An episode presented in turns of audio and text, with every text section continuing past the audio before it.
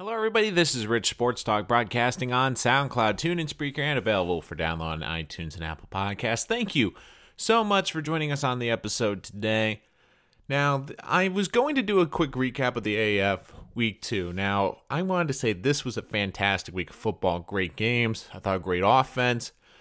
Every single game was close. This was a great week of football, but big news out of the AAF today after just two weeks. Uh, Carolina Hurricanes owner Tom Dundon is making a $250 million investment in the upstart Alliance of American Football and become the league's new chairman.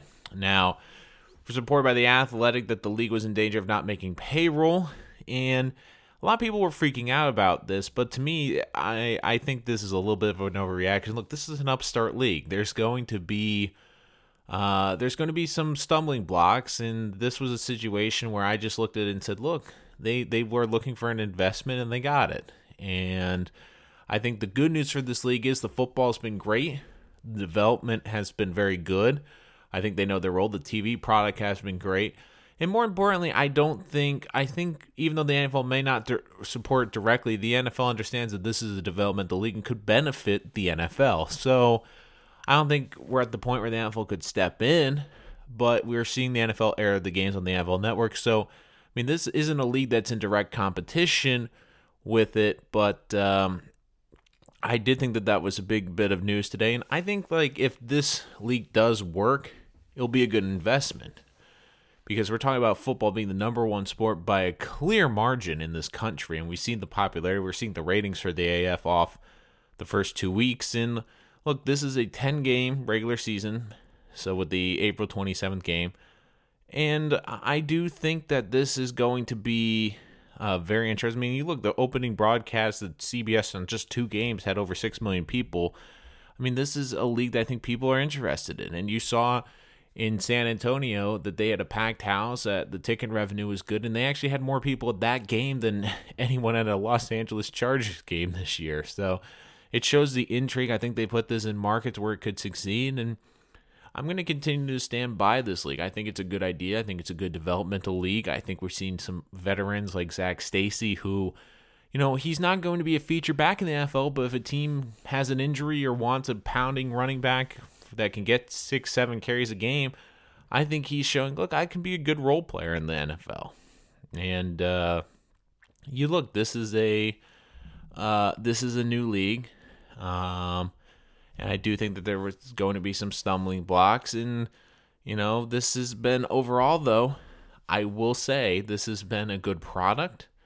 Uh, Dundon, uh, for those of you who don't know, he's the owner of the Carolina Hurricanes. He was the newest uh, owner the Dallas Billionaire. Took over that franchise in January 2018. Um, however, the Hurricanes have issued a statement from general manager Don Waddell that this that his commitment is still to the NHL franchise and that this is just an investment. But uh, overall, for the AAF, I think it's been a great product. They've had a good, uh, good television product. I still think this league, and I think this league is growing in intrigue. And I do think if the popularity can stay with it throughout the next eight weeks, that's going to be huge. I think it could be a good selling point. And look, the league owns these eight teams. I think that's what's part of the mon- monetary problem is you don't have owners in this league, but if this league can get to a second year and prove that it is financially feasible, then you could start selling off some of these teams. I do think that there are going to be guys and women who could potentially want to get into a franchise here.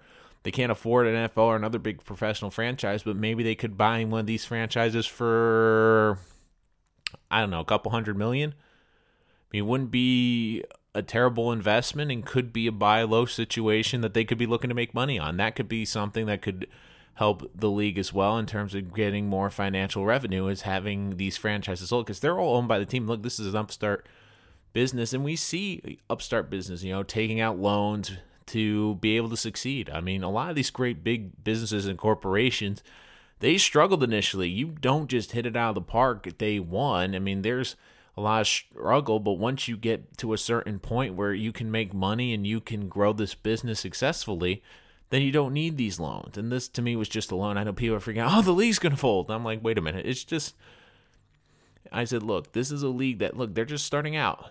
They needed a lease. I do think that the football has been great. I do think that the football on the field, on the television. The stands have been great. I do think that this league is doing better than a lot of people thought it would be doing. I mean, the games have been competitive. It's been exciting to watch. I mean, I was at a party this week and I turn on the game people are like, oh, there's football?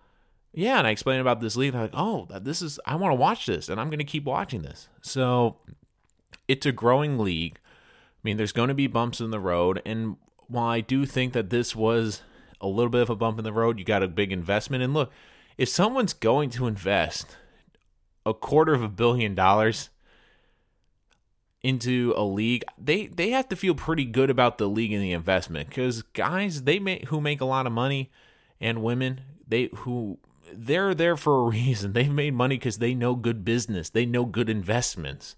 They're just not going to think, oh, you know, 250 million for whatever. You know, they they feel this is a good investment. In some ways, I think that's appealing to this league that you have a billionaire owner in a different league investing within this league because that just shows support that they think this league is going to not only survive but continue well past the season. It's a good investment and a good starting point. So for people freaking out, oh, this is the end of the AAF, I say pump the brakes. There's still a long way to go.